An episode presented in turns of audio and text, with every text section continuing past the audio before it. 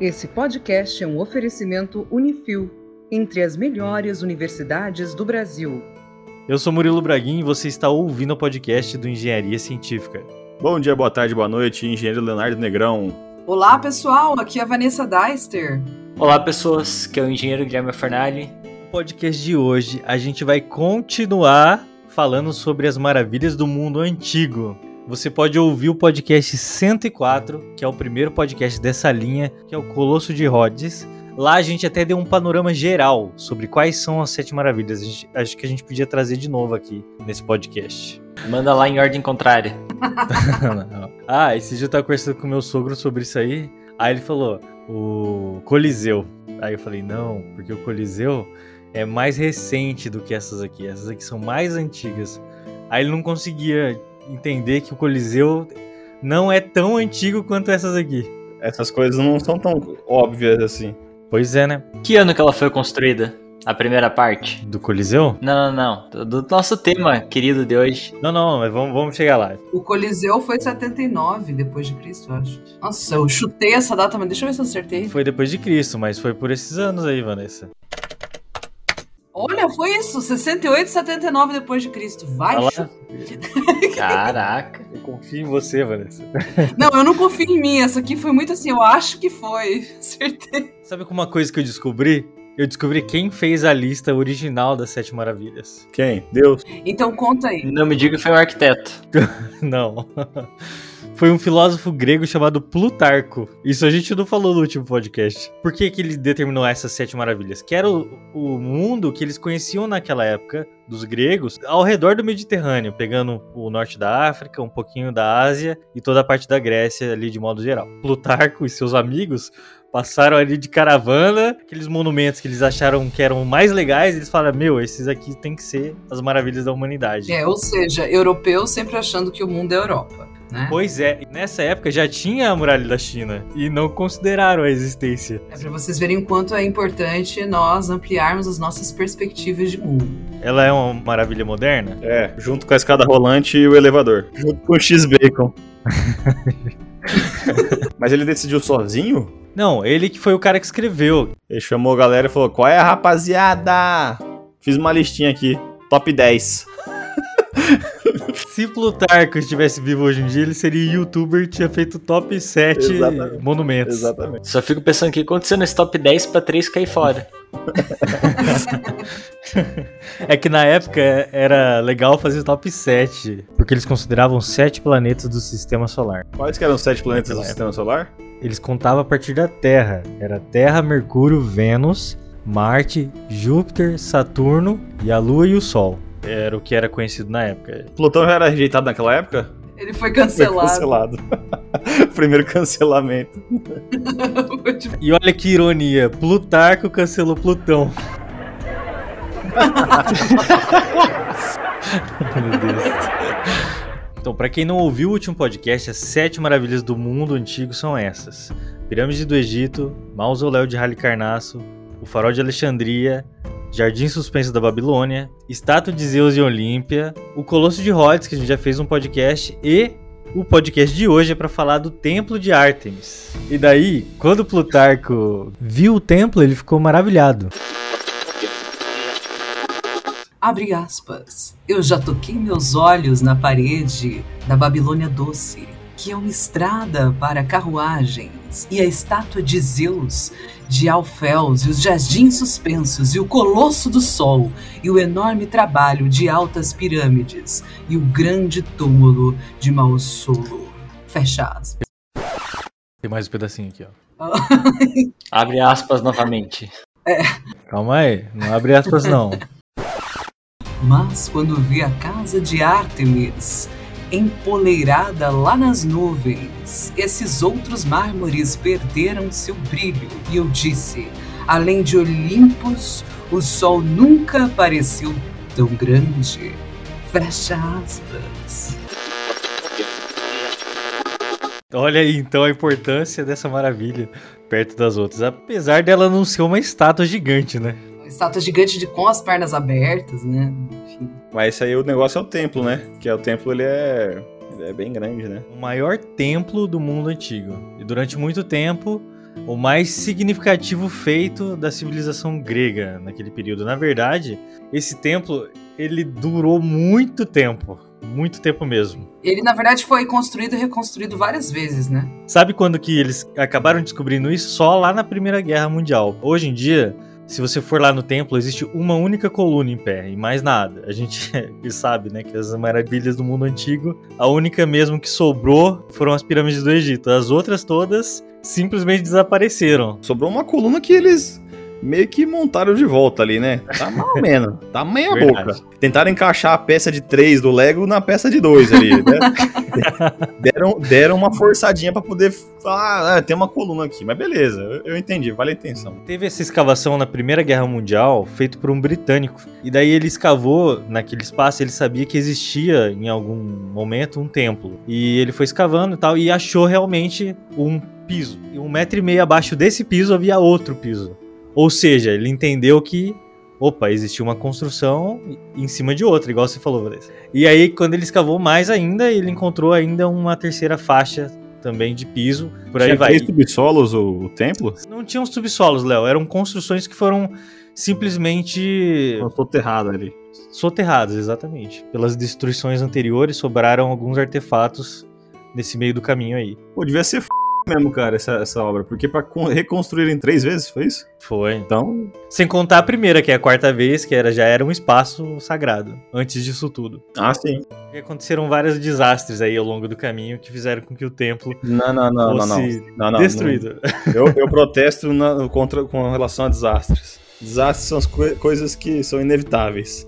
Pessoas botando fogo não é um desastre. E se quando ela botou fogo ela tava bêbada? Cara, ainda é um atentado. Ah, o que era normal na Idade Antiga, na Grécia. Era a pira dos caras. Tacar fogo.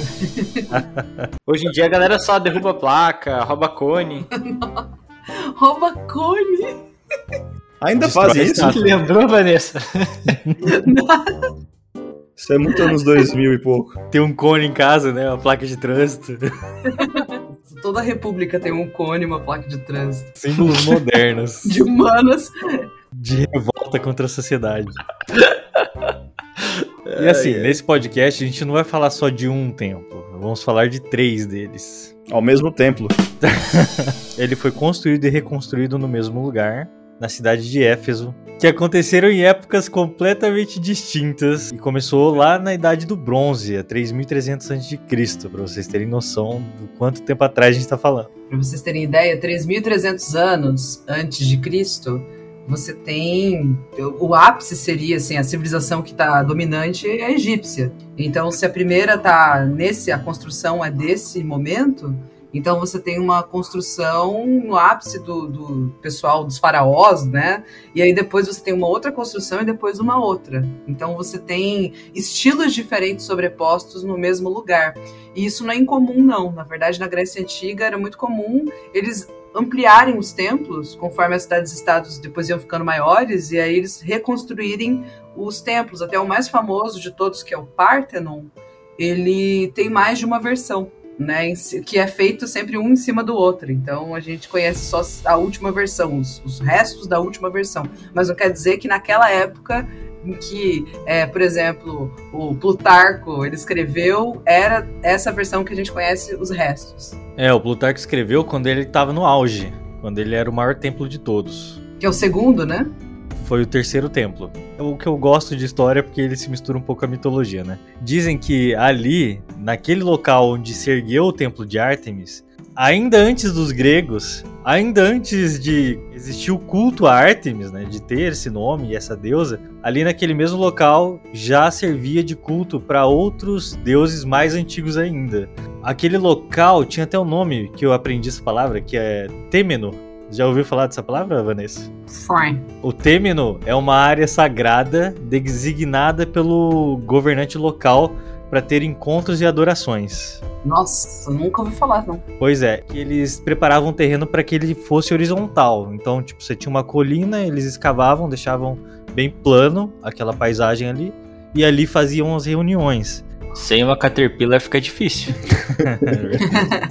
então, assim, quando os gregos chegaram lá, e, e os povos pré-gregos, aquilo ali já servia com esse propósito. E por isso que com o tempo decidiram construir ali mesmo o primeiro templo de Ártemis. Tava aqui pensando essa relação de lugar ser um lugar sagrado é muito comum, né? Quando a gente pensa em Idade Antiga, né? O, o começo e o fim, ele geralmente tem a relação com o lugar. Então, assim, o centro do mundo é o lugar sagrado e, e o que está dentro, o que está fora da cidade é o começo e o fim do mundo. Ele tem uma relação diferente que nós temos com o território. Assim. Na verdade, se a gente para para pensar, né, é, existe ainda hoje uma noção de que, por exemplo, o cemitério é um lugar que ele é o lugar dos mortos, né? Tipo, existe uma relação de respeito ali, é diferente. Aquele terreno ali fica é, uma, uma marca, né? E aí, para eles era a mesma coisa. Lugar, existia um lugar dos vivos, dos deuses, dos mortos, do comércio, né? Então, assim, essa divisão territorialista, ela até hoje faz sentido, se você parar para pensar. Tem lugares que a gente considera até hoje como lugares malditos, né? Ou lugares sagrados. É, é entrar e entender um pouco a mitologia a visão de mundo que eles tinham, né? E, e tinha uma relação, eles tinham uma relação maior com a natureza. Imagina, a gente mora em apartamento, nós moramos verticalmente, né, longe do solo. Então, a relação que eles têm com a chuva, com a terra, com o ar, é, com, com, os relevos, com a geografia dos locais que eles moram, que eles residem, que os pais residiram, é muito diferente da nossa relação. Né? A gente é bem menos apegado a essas coisas, então a gente acaba não percebendo tanto quanto eles, né? Então é interessante até para os ouvintes pensarem nisso, sei lá. É muito comum nossos avós, por exemplo, o pessoal mais velho, que está muito tempo num local, saber quando vai chover, na, na, mínima mudança de vento, né? E a gente não percebe, né? E, porque a gente às vezes não mora naquele lugar tempo suficiente, ou é, tem uma experiência, assim, que... Não vive no local, né? Você, você dorme, né? Você, é só... Sim, sim. Você dorme e você não dorme no chão, né? Você não dorme ali na terra, no horizontal. As nossas cidades são cada vez mais verticais, né? Tem várias uhum. críticas, inclusive a modernidade fazendo é, é, críticas sobre isso. Quanto mais vertical a gente fica, parece que menos contato com essas relações horizontais, com a terra, com o vento, com o ar, com a natureza, né? E que isso às vezes faz com que a gente perca essa noção até do, do ambiente, do sagrado, do dentro e do fora, né? Que, que na antiguidade era completamente, o tempo era diferente, né? Então é interessante pensar que estamos falando de um momento da história da humanidade né, que não se tem a comunicação. É, você construir um templo desse era algo realmente, era um trabalho de, de uma vida de uma pessoa e que ela talvez não fosse ver o negócio pronto. Né? E saber que você fez parte daquilo, daquela construção, daquele lugar sagrado. Existe uma relação com esse lugar e com essa fé, né? Que é, é diferente, é difícil às vezes a gente se transportar e se colocar nesse lugar. Né? É, e ainda mais onde ele estava posicionado porque ele ficava numa posição bem estratégica entre o mundo grego, bem ao redor do Mediterrâneo, com o mundo oriental, que naquela época era um mundo meio misterioso, era realmente muito significativo ali ter um local de encontro para essas pessoas onde eles podiam compartilhar várias coisas, porque a gente é, até entende o templo hoje como um local de oração, né? Mas naquela época era realmente um local de comércio, de transição de culturas. É, tem uma coisa bem legal, acho que quando penso assim, eu, quando eu vou principalmente falar com os alunos de, de, sobre Grécia, sobre templo, né, que assim, paganismo é muito diferente da referência mais próxima nossa do cristianismo. Então, assim, é, a nossa referência é, cultural é uma igreja, é, seja ela católica ou uma igreja, sei lá, é, protestante, ou seja, um lugar em que o templo é o lugar em que se você reúne, né, com outras pessoas lá dentro, que tem cadeiras, e que você vai fazer uma oração, sei lá, ver um padre, um pastor, né, uma homilia, uma missa, algo sagrado vai acontecer ali, né? Enquanto o pagão, as festas, tudo acontece fora do templo. Né? O templo é um lugar que você entra, você faz alguma coisa ali e você sai. Você acende um incenso, fala um oi, né, pro, pra, pra estátua ali, mas não tem cadeiras, não é um lugar para você ficar em oração, é um lugar de passagem, né? É um lugar que a, a vida acontece diferente. Então, vou, eh, também é uma coisa importante de ter em mente, que era um negócio gigantesco, né? Mas que não era. Quem ficava ali fazendo as orações constantemente, morando ali, você tem umas sacerdotisas, uns sacerdotes do templo, no local, da região. Mas é diferente da relação que a gente tem com o sagrado e como lugar de reunião. Essa reunião geralmente acontece fora, né? Era mais um símbolo, na verdade, né? Basicamente. É, dependendo do momento que a gente está na cultura grega, você tem uma organização diferente da cidade. Então você tem, por exemplo, se você pegar Atenas, a cidade de Atenas clássica, que, que, que a gente, eu imagino, está longe ainda, porque está falando lá do começo, né? Mas quando você tem Atenas clássica, que é quando constroem aquela versão mais que a gente conhece, né, a mais famosa do Párteno, você tem a separação clara entre a Acrópole, que é a cidade alta, e a Ágora, que é aquela praça dos filósofos, né, a parte baixa. Então, na Ágora você tem é, construções, uma relação ali que é diferente da Acrópole né? Mas mesmo na Acrópole, que é um lugar sagrado, né, é diferente o sagrado deles para o nosso. Né, para começar da, da, forma como se comemora as coisas, né? O que é a festa, né? O sagrado da festa, o sagrado da fertilidade do corpo, da dança, né? É totalmente diferente da relação que se tem agora, né? E, e, mas nesse momento que, que a gente está pensando ali do começo, do pré-grego, nossa, ainda é mais complicado, porque essas distinções que tem na sociedade grega clássica não, já não tem ali ainda, ali o negócio está se formando, né? Então, eu imagino que é muito mais complicada essa, essa separação. Tinha uma coisa do sagrado, né? Tinha um código, mas eu acho importante não ser anacrônico nesse sentido, achar que era igualzinho, o pessoal se reunia e não era assim, né? Você quer dizer que naquela época o carnaval era dentro do templo?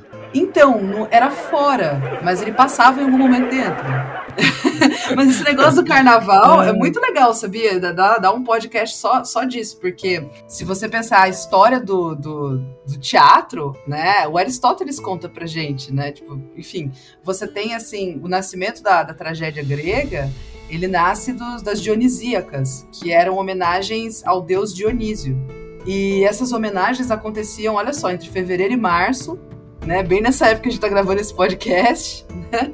E aí é, era os dias que se comemorava a festa da colheita, né? Da uva, da, da plantação, e aí o, a fertilidade do solo, a fertilidade do mundo e das pessoas. Então bebia-se muito vinho, é, eles colocavam aquele tonel para macerar vinho no alto da Acrópole, do lado do templo. Então bebia-se vinho, ficava amassando a uva para fabricar mais vinho, e a festa passava por ali. E terminava dentro do Teatron, que é o lugar onde você homenageava o deus Dionísio e tal.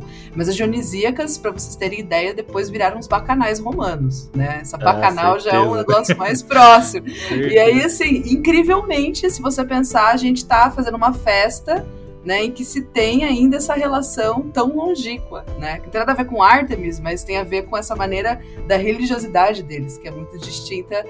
O cristianismo que estabelece, assim, olha, a terça-feira gorda é o dia que você comemora, bebe e tal, mas depois vem a quarta-feira de cinzas que marca a quaresma e vai ter esse período de jejum e tal. O cristianismo, que foram os romanos, né, que adotaram o cristianismo, né, então eles aos poucos fizeram a transição, mas eles faziam os bacanais, né.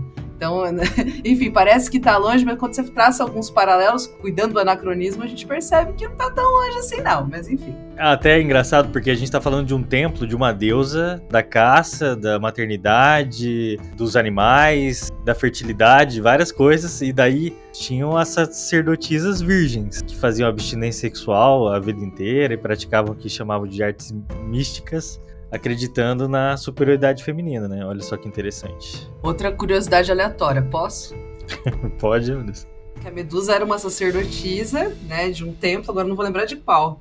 E aí ela ela se comparava muito com as deusas, né? Ah, eu sou tem um cabelo tão bonito quanto a Artemis, os olhos tão bonitos quanto fulana. E aí ela acaba sendo amaldiçoada. E pior, mais do que isso, né? Ela é estuprada no templo, amaldiçoada pelos deuses e ainda é imortalizada. Se transforma em imortal pro resto da vida sofrer, ninguém poder olhar para ela, né? Então tem essa relação aí das, das sacerdotisas, de quem trabalhava, né? Estava ali diretamente com os deuses, seriam pessoas que tinham que temer esses deuses, né? Que é uma coisa assim, são deuses. É, sempre lembrar que mitologia grega falamos de deuses que são muito vingativos, punitivos, são deuses que estão no meio dos outros, né? Fazem filhos, fazem semideus o tempo todo. É, tem uma relação muito mais simbiótica com os humanos. E o mais legal é pensar que no Olimpo estão os deuses. Não existe inferno grego, como muita gente coloca, né? Porque o Hades é para todo mundo. Bom é estar vivo Né? Bom é celebrar a vida, por isso que eles têm nessa religiosidade tão festiva e tão sexual também. Porque bom estar vivo, celebrar a vida é bom, né? Ruim é morrer, porque todo mundo vai pro Hades, né? Todo mundo vai pro reino dos mortos. Tem só o reino dos vivos, dos mortos e dos deuses. E dos deuses são só deles, né? Então, é, celebra-se muito a vida, né? E o estar vivo aqui e agora, porque depois é o Hades, né? Então, essa relação de mundo é interessante também para entender a importância de construir esses templos, de celebrar nesses templos. Né? É, e só se você fosse um campeão muito foda para você ir lá pros Campos Elíseos, lá da Perséfone, que era um lugar pós-morte aí, bonitinho. É, menos pior, menos pior. É o lugar menos pior do Hades, né? Que continua sendo Hades. No próprio relato do Plutarco, ele fala, né? Lá empoleirado entre as nuvens, perto do Olimpo, estava o templo de Ártemis. De tão alto que ele era, tão grande, estava perto dos deuses. É que é o mais próximo que você pode chegar, né? Porque é, a nossa cultura ainda muito arraigada no cristianismo fala isso: que se você for bonzinho, você vai para o céu. Né? Se você for mais ou menos, você tem o um purgatório. Se você for muito ruim, você vai para o inferno. Não, lá não tem isso. Lá o mais perto do céu é você estar tá em oração ou orando, né? Faz, fazendo parte dessas festividades para os deuses e pronto, né? Depois da morte tem o Hades. Só se você for um herói que você vai para um lugar melhor. Né? Então, essa visão de mundo ela é hedonista que a gente chama, né? Um, uma, um traço marcante dessa da civilização grega que de certa forma já estava presente nas pré, né, Grécia clássica. E vamos falar finalmente então do primeiro templo de Ártemis. Uhul. E quem que ordenou para fazer o primeiro? Não existe uma data de início, assim, de construção. Ninguém sabe. É mais ou menos por volta do começo da Idade Grega que a gente falou aqui, que é a Idade do Bronze, né? Quando o homem realmente manipulava o bronze. O bronze é a primeira grande tecnologia da humanidade, porque você combina o cobre e o estanho, que são dois metais que existem na natureza, transforma aquilo numa liga de metal que é o bronze, que ele é um pouquinho mais resistente, um pouquinho mais duro e dá para fazer ferramenta e arma, etc. O templo, que nem a gente falou, ele começou pequeno, era um local sem acabamento luxuoso que no meio disso tudo tinha um altar para a deusa Artemis. Na época que esse templo foi feito, ele foi feito pelas Amazonas, mulheres dedicadas a Artemis. E lembra que eu falei das escavações lá? Então tinha um relevo naquela escavação mostrando a estátua como era originalmente. E Éfeso, então, era bem pequena e começou a ter um fluxo de pessoas por causa do local. Então, as pessoas já começaram a entender que ali tinha uma convergência religiosa e que talvez Artemis estivesse ali no meio das suas Amazonas, atendendo os pedidos das pessoas. Até que um belo dia, uma pequena, grande catástrofe fez com que o templo fosse destruído por uma inundação. Olha só. Foi água a primeira? Foi água? Foi água. A água fez o templo vir abaixo. É, isso, é um, isso é um desastre, tá, Murilo? isso é, né, Lan? Mas assim, não desistiram. E depois disso foi construído um, um segundo templo. Aí agora já era um negócio que eles estavam revivendo uma memória antiga para você ver, já era antiga para eles. Então, no ano 550 antes de Cristo, o rei Creso de Lídia contratou arquitetos Kersifron e Metagenes esses são os nomes deles. Eles foram realmente contratados e pagos para projetar e construir uma nova versão melhorada do templo antigo que tinha. E eles trabalharam com esculturas, fizeram uma decoração interna e externa do local.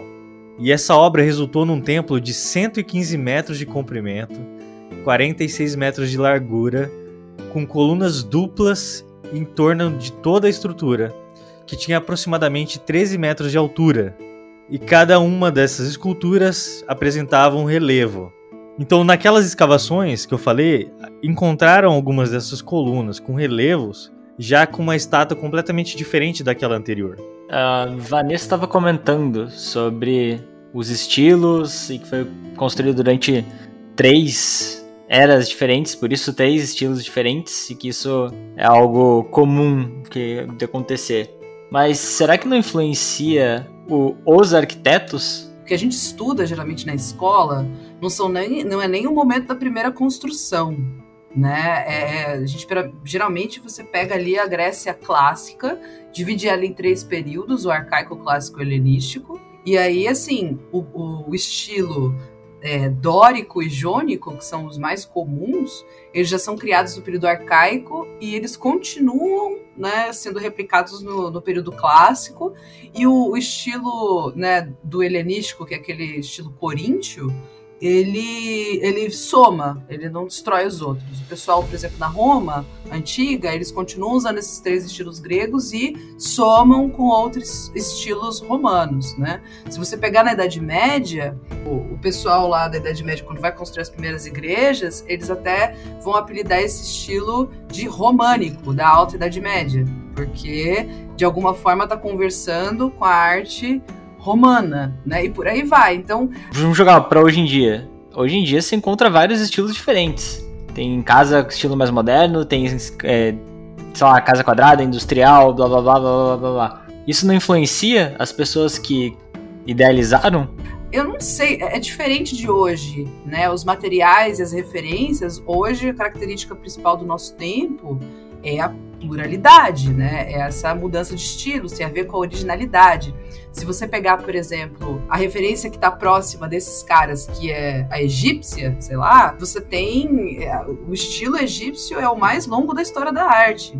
Bom artista era aquele que não era original, mas era aquele que copiava o modelo e fazia exatamente como mandava o faraó e os sacerdotes. Então, assim, dependendo das influências que eles estão recebendo ali, eu acho que o legal era ser igual né? Na arquitetura. Naquela época não tinha, não tinha direito autoral, né?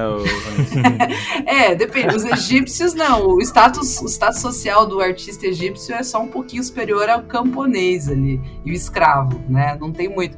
Mas na Grécia, você começa a ter artistas, tipo, que já tem nome. Fídias, por exemplo, é um cara que todo mundo já ouviu falar, né? Você tem alguns, igual ele falou, o nome dos arquitetos são pagos para isso mesmo. Kersifron. É, essa, eles têm alguma, alguma notoriedade, né? Alguma importância social. Sim. E ele não tem separação entre arquiteto e escultor. É arquiteto é, barra escultor barra engenheiro, é uhum. tudão. tem essa relação, sim, de influência, mas é sempre bom ter que, é, em mente que as referências deles são muito perenes, né? Para ter algumas mudanças e algumas inovações vai um bom tempo, né?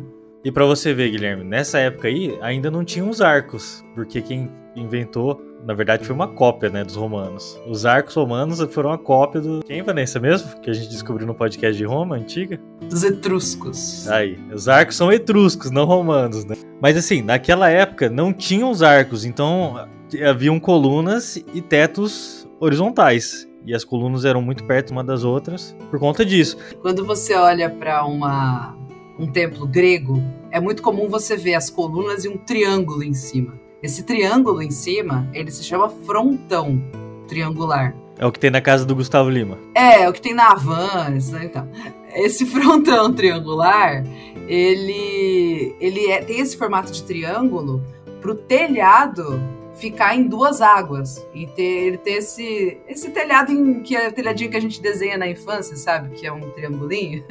E aí, atrás dessa parte de mármore, ela geralmente é de madeira. Geralmente é só o frontão que é de mármore, que é tipo a casquinha do Kinder Ovo, e a parte de trás ela é, ela é, uma, ela é uma construção de madeira com um telhado normal, né?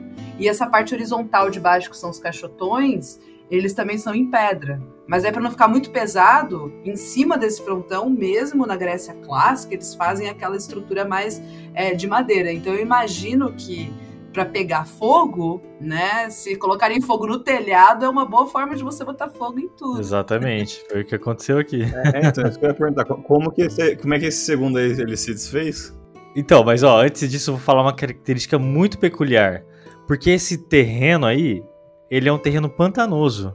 E que na época eles viram a vantagem, apesar de ser contra-intuitivo, né? Fala assim, meu, como é que vai construir um templo desse tamanho, né? Em cima de um lugar que já foi inundado antes, né? E, e é um terreno desse jeito.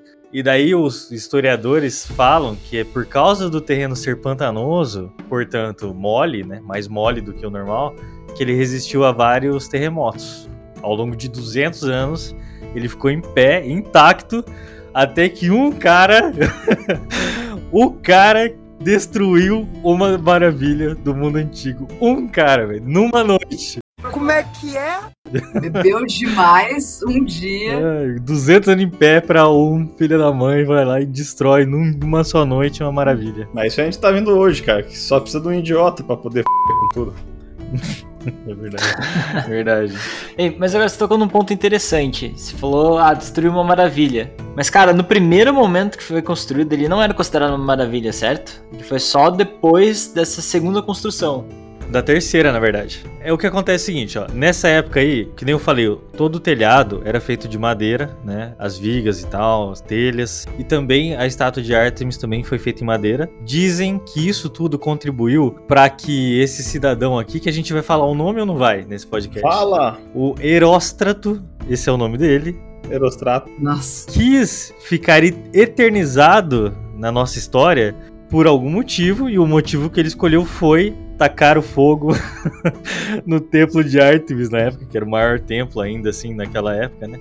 356 a.C., numa bela noite, ele foi lá e colocou óleo nas madeiras todas e ateou o fogo deliberadamente, falando para todo mundo o nome dele e que ele gostaria de estar eternizado na história e aquele foi o recurso que ele encontrou para isso. Ah, não, aí não, aí ele extrapolou. Malditos influencers que fazem qualquer coisa, né? Ah, tem uns que nada em banheira de Nutella, e aí tem outros que botam fogo no, no, na maravilha do mundo. Exatamente. Olha só, como é que pode? Meu? Tudo pela fama, cara. Tudo pela fama. Por algo negativo, né? Será que vale a pena? A gente tá xingando ele aqui, né? é, quantos anos depois? Quase 3 mil anos depois, a gente continua xingando ele, né? Esse aí conseguiu. Fale bem ou fale mal, mas fale de mim. Parabéns. A tese mais aceita é que ele simplesmente colocou vários trapos olhados em torno de algumas vigas de madeira que ajudavam a sustentar o telhado e ateou fogo em tudo e deixou a magia acontecer. E, e, isso também que você comentou da estátua ser de madeira era muito comum, viu? É, a estátua de madeira até dentro do, do Parthenon, né? O famoso Parthenon, a estátua de Atena que ficava lá dentro, ela era de madeira é, e aí ela tinha essa folha de ouro, né, uma camada de ouro para ela ficar dourada, e ela também era cravejada de diamantes, de pedras preciosas. Então, o que nós conhecemos, essas estátuas mais famosas dos deuses gregos, são cópias romanas. Acho que eu falei isso também em algum outro podcast, mas só reforçando, uhum. né, a gente conhece muita cópia romana. Então, a sensação que a gente tem é que elas são brancas, lisas, e elas eram inclusive muito coloridas e, e, quando não, também adornadas com pedras preciosas. Então, era fácil, né, de ser saqueada ou pegar fogo. Diferente de quando a gente imagina, nossa, mas era um negócio de mármore, como é que pegou fogo? Derreteu? O que aconteceu? Né? Mas não, é, o material era diferente. Aí, se vocês querem saber o que aconteceu com ele, depois ele foi torturado e executado por causa disso. Ele morreu imediatamente em seguida. Logo, crianças, o crime não, o crime não compensa. Eu tô preocupado com uma coisa, Murilo. Será que teve projeto do bombeiro aprovado nesse caso? ah, tinha. E sabe o que aconteceu nesse dia aí? Meu, aconteceu um crossover da história muito doido. Isso aí eu fico de cara com essas coisas. Tinha uma pessoa nascendo no exato dia que o templo desabou. Num outro canto, não tava tão longe, tava perto. Mas quem nasceu nesse dia foi na, ninguém mais, ninguém menos que Alexandre o Grande. E reza a lenda que a Deus estava ocupada com esse nascimento e por isso deixou o templo ruim. Falaram mesmo que Artemis estava olhando o nascimento de Alexandre o Grande e por isso ela tirou os olhos por um momento do templo dela né, para contemplar a grandiosidade dessa figura humana aí que nascia e por causa disso ela desprotegeu o templo naquela noite e o templo veio abaixo. Logo ela vacilou, né? Vacilosaço. É. Camarão que dorme é onda leva, meu irmão. Tá, tá de sacanagem, pô. Mas ele depois ajudou a reconstruir, né? Exatamente. Sim. É isso aí. o que aconteceu é o seguinte, ó. Depois desse incêndio, o templo de Artemis ficou em ruínas ficou até 333 a.C., 22 anos. Ele ficou. Parecia o Murilo de ressaca. Jogado assim, largado. Ficou largado lá, desativado. Ninguém ia mais lá, tava tudo, tudo completamente destruído. Aí Alexandre o Grande, para você ver, ele falou assim: Meu, se o templo caiu no dia que eu nasci, é um sinal e eu vou financiar para que vocês façam o maior templo de todos. Melhor entrar para a história como Alexandre o Grande do que como Pepino o Breve. Exatamente. Exatamente. Pepino Breve não é legal. Essa piadinha é clássica. E aquele lá, como é que era o outro cara lá da Rússia lá? O Ai- Ivan, o terrível, né? Tinha esse cara também. Eu não estou suportando mais. Os habitantes de Éfeso, eles fizeram, na verdade, um financiamento coletivo, igual o Cristo Redentor. Todo mundo juntou uma grana e levantaram o templo novamente. Só que eles ficaram preocupados e negaram a oferta de Alexandre. E eles saíram diplomaticamente com uma frase que se tornou muito famosa na história, que é o seguinte, ó. É inapropriado que um deus dedique oferendas a outros deuses. E eles conseguiram se safar dessa aí. Miguezinho, né? Você é muito maravilhoso para se render a isso. Eu acho que Alexandre tinha que ter falado assim: não, constrói então e coloca uma estátua minha lá no meio. Encostando do lado. Levou 20 anos para ser reparado. Em sua fase final, o templo de Artemis tinha impressionantes 138 metros de comprimento, 71,5 metros de largura. E daí eu pesquisei um campo de futebol, porque a gente já falou em todos os podcasts aqui qual que é o tamanho. No governo brasileiro, pelo menos, essa é a unidade de medida padrão, né? Sim. E um campo de futebol tem 45 por 90 metros. Então o templo de Artemis, ele era, sei lá, uma vez e meia maior que isso. É isso, é um campo médio, né? Esse é o campo mínimo, Léo. Mínimo? O menor. E qual que é o maior? Não sei, mas chegou aí, daí pra frente é campo padrão FIFA. Então, a gente, a gente tem que pegar um médio, né? Porque se pegar o Maracanã. Não, mas pô, vamos ver quanto que tem o Maracanã. Agora pronto, saiu já da, da pau. Olha aqui o padrão FIFA, Léo. Ele vai de 90 metros a 120 de comprimento e de 45 a 90 de largura. Então, a gente vai considerar esse, então. O que a gente tem que considerar. Eu não sei qual que é a conta feita pelos nossos governantes. É com o menor ou com o maior? Fica aí a, a- a pergunta. Depende da tendência que vocês querem. Depende. né? A contagem vai ser dos bombeiros, dos participantes, da polícia civil. Depende do que tá querendo se contar. É destruição da floresta amazônica ou é outra coisa? Né? Porque se for destruição da floresta amazônica, quanto mais campos de futebol, melhor é a notícia. Melhor. E o templo de Artemis, então, nessa sua fase final, era composto por 127 colunas de mármore no estilo jônico, dispostas em filas duplas, Como é que é? Estilo quem? decoradas com obras de arte. Estilo do quê? Jônico. Ô, ô, ô, Vanessa, eu quero fazer uma pergunta pra você. O que, que é isso? Sabia. É, ó, na, na Grécia Antiga, nós temos três estilos arquitetônicos principais. Ah, joga aí, dórico, jônico e coríntio. Não é Corinthians, é coríntio. Vai, Corinthians! São as três ordens arquitetônicas gregas. Seria no estilo jônico, ele tem volutas laterais, que é relacionado ao corpo feminino, né? E o coríntio, ele é mais do período helenístico, mais cheio de graça, né? Se vocês olharem na, na- Vocês vão lembrar, vocês tiveram em algum momento essa aula que vocês tiveram que desenhar as colunas, é a coluna sem nenhum detalhe, a dórica, que é a do Parthenon. A jônica é igual do templo de Erecteion, né? Que, e aí a coríntia ela é mais difícil de encontrar, ela é do período helenístico e ela tem as folhas de acanto e várias volutinhas assim na parte de cima da coluna que a gente chama de capitel, né? Sim, E, capitão. e aí, é, você se lembra? Toda a coluna ela tem base, fuste e capitel, que é a base, o corpinho e o capitel, né? Isso, aí, isso aí a gente- a gente aprendeu na, na- em estruturas. Sim, aprendeu mesmo. na, na aula de elementos arquitetônicos. Sério? E a gente tinha, tinha dimensionamento de capitel. Olha, vocês tiveram. Verdade. Que legal. Também tinha isso mesmo. Aí esse, eu usa- usava esses nomezinhos aí mesmo. Fuste, verdade, também. É, corpinho é o fuste o capitel é a parte de cima, né? E aí o capitel é, jônico, ele tem essas volutinhas laterais. E o coríntio tem um capitel mais adornado. Que é o que a gente geralmente estuda assim na escola, mas na, na, na graduação de arquitetura você vai ver que em cima das colunas tem um entablamento, né? Que, que aí pega aquela trava, né? Aquela pedra horizontal e aquele frontão triangular que tem em cima. E tem diferenças de cada um deles, né? No dórico, que a coluna é mais simples, o entablamento ele tem uns frisos decorados. No jônico, que ela tem a voluta, os frisos são mais livres, né? Mais simples. Então tem alguma diferença na parte de cima também. Mas que legal, não sabia que vocês estudavam essas, essas nomenclaturas, que elas são bem específicas. né? Sim. Sim, elas são até comuns, até acho. É, E a gente estudou esses estilos também. Isso acho que foi no primeiro ou segundo ano da engenharia, viu? Nossa, eu se fosse professora de vocês, ia fazer vocês desenharem, ia ser tão bonitinho. Pra que desenhar se tem foto? É legal desenhar. Hoje, hoje você tem que mandar desenho no AutoCAD, porque o pessoal ninguém quer desenhar na mão, não. Ninguém quer dizer no AutoCAD. todo mundo quer desenhar no Revit. É, Léo, os tempos mudaram. Ô, tá, mas ô, me tira uma dúvida. Murilo, você falou que era composto por pilares duplos e tinha 127. Tem alguma coisa que não tá fechando nesse cálculo, cara. Então não são 127, são 200 e o quê? Não, não, peraí, peraí. São 127 colunas Hum. dispostas em filas duplas. Não, pera, então como? Não, não entendi. Tem uma coisa assim que, que é, é importante também para até para o pessoal, os ouvintes entenderem, porque as fotos que nós vemos é, geralmente dessas, desses templos é, gregos, enfim, é, parece que você entra por um lado e sai pelo outro, que não tem nenhuma parede, né? Mas eles têm É paredes, são fechados. só- a única entrada de luz geralmente é a porta principal que é gigante. Então você tem coluna, as colunas externas, aí você tem parede, aí você tem as colunas internas.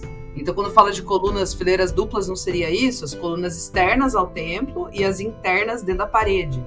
Pode ser isso. E daí você tem Pode as ser. colunas centrais, que geralmente estão marcando aquele quadrado onde vai ter a escultura da deusa principal, né? É uma bela teoria. É, não, é porque quando você procura o- a planta baixa, por exemplo, do Parthenon, geralmente você encontra isso. Quer ver? Nossa, que legal, acabei de, de- de procurar aqui. Realmente, eu não tinha reparado que tinha essa parede interna. Não, ninguém repara, parece que você entra de um lado e sai do outro, porque a gente só vê as ruínas, né? Mas é, tem essa parede interna. E aí você tem algumas colunas dentro, tá vendo? E as colunas externas. E aí as colunas que estão ao redor da abertura da porta. Porque assim, como eles não usam nada, tipo viga, nada de ferro, que segura o teto é a pedra. As, tipo, as colunas, a parede também, né? Os tijolos ali, tá tudo segurando o teto. Então, pra abrir a porta, eles têm que colocar mais colunas. Então, esse ímpar pode ser das colunas, entendeu? Da porta, não sei, tô chutando. Eu sou de humanas. Faz sentido, porque, cara, não tem nenhum material ali pra resistir à tração. Então é, é, é bem intuitivo ter mais pilares pra conseguir resistir os esforços. Viu É, é, apesar de de fora, né, apesar do, do lado de fora a gente meio que interpretar como se fossem pares certinho, dentro tem essas paredes que fazem as colunas mudarem a posição delas. São colunas vivas. O que, que é coluna viva, né? Que ela muda de posição. São tipo as escadas do Harry Potter. Nossa, nem fala dessas escadas, que agonia. Sempre tive agonia de ver essas escadas, meu. Não- olha, imagina você tá andando na escada ela muda de posição, o que, que você vai fazer? Esperar ela voltar? Sim. Será que ela volta num tempo. Ela tem um ciclo fechado de movimento? É, não sei. Diferente de outros templos, esse templo tinha uma grande estrutura de mármore, tipo um tabladão que ele ficava em cima, numa posição mais alta agora do que ele era antes. Ele era no térreo. Agora ele tinha escadas com degraus em todos os lados. Esse complexo enorme, ele era chamado de o Artemision. As colunas apresentavam cenas esculpidas em vez de simples faixas curvadas, não somente na parte exterior, mas na parte também interior. Dentro do Artemision eram encontradas esculturas de guerreiras amazonas criadas pelos respeitados e excelentes escultores gregos Fídias e Policleto. Policleto, outro nome. Os mesmos do Fídias, ele é super importante, é o mesmo que fez os relevos do Parthenon, né? E o Policleto, ele tem uma importância ímpar na arte clássica grega, porque o Policleto, ele inventou uma proporção que é conhecida como proporção das sete cabeças. Pode jogar aí no Google depois, Policleto, sete cabeças. É, ele dizia que para você fazer uma escultura matematicamente perfeita, você tinha que pegar o tamanho da cabeça e você colocar seis vezes, né, para baixo, ou seja, criar uma figura dentro de sete cabeças. Duas cabeças e meia, mais ou menos, vai ser o tronco, né, e a cabeça mesmo, e o resto é perna e braço, né? A gente é muito pernudo. E aí para fazer desenho isso também ajuda bastante. Você sempre pensar a partir do tamanho da cabeça para ter um corpo proporcional. A medida do policleto é a medida da arte grega clássica. Que loucura.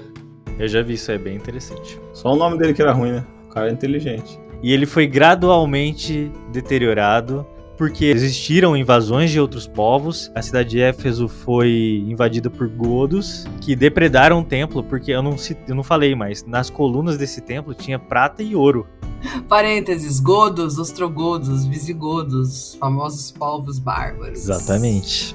E ele foi sendo desmontado. Parte do mármore dele foi usada em outras construções. Depois, quando vieram os cristãos e construíram então a Basílica de Santa Sofia, muito do que estava no templo de Ártemis, que agora nessa época já é, não fazia sentido para ninguém rezar para aquele deus que era antigo. Algo que é bem comum também, né?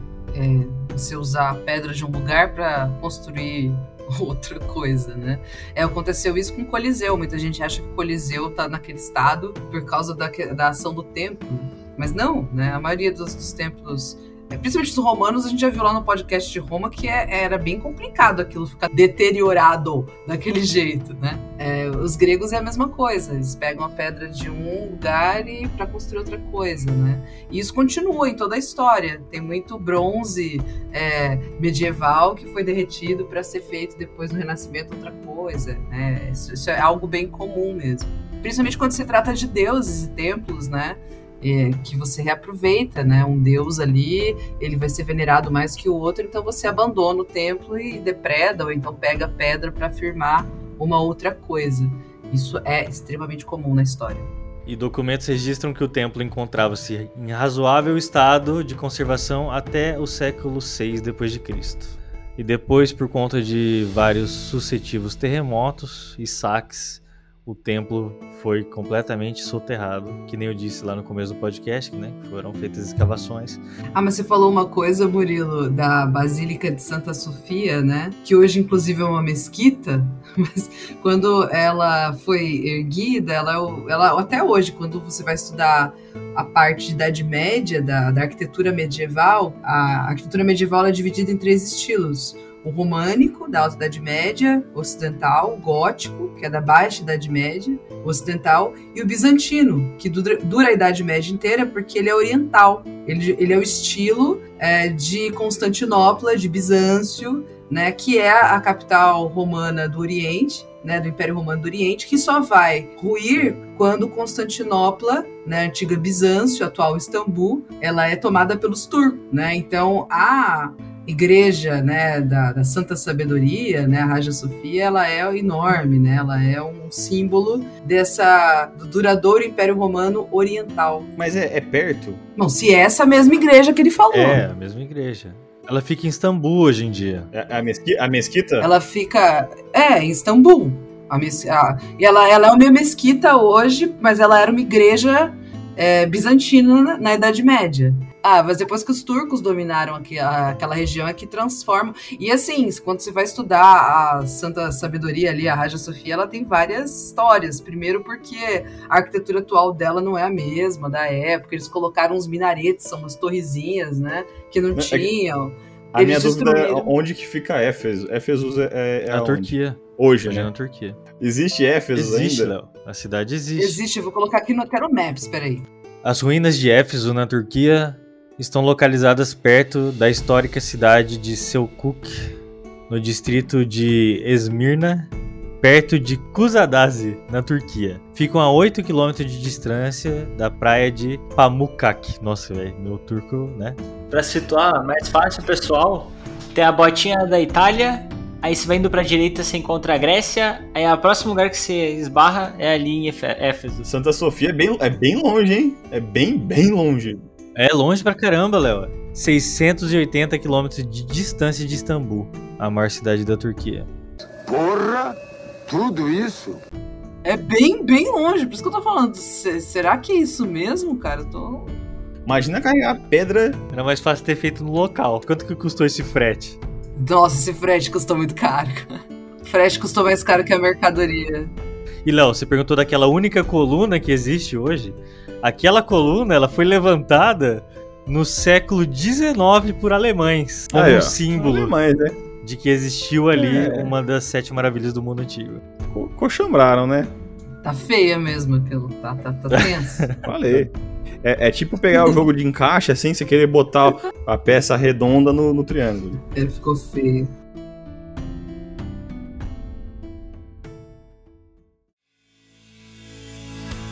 E você que é ouvinte aqui do Engenharia Científica, você que gosta do nosso conteúdo, você pode seguir a gente lá no nosso Instagram, arroba engenharia.científica. Converse com a gente, mande sugestões de pauta, ou venha gravar conosco através da sua empresa ou mostrando a sua pesquisa acadêmica. Todos são bem-vindos no Engenharia Científica, um podcast para falar de engenharia com propriedade, bom humor e muita irreverência. Então é isso, pessoal. Muito obrigado e até a próxima. It ends here.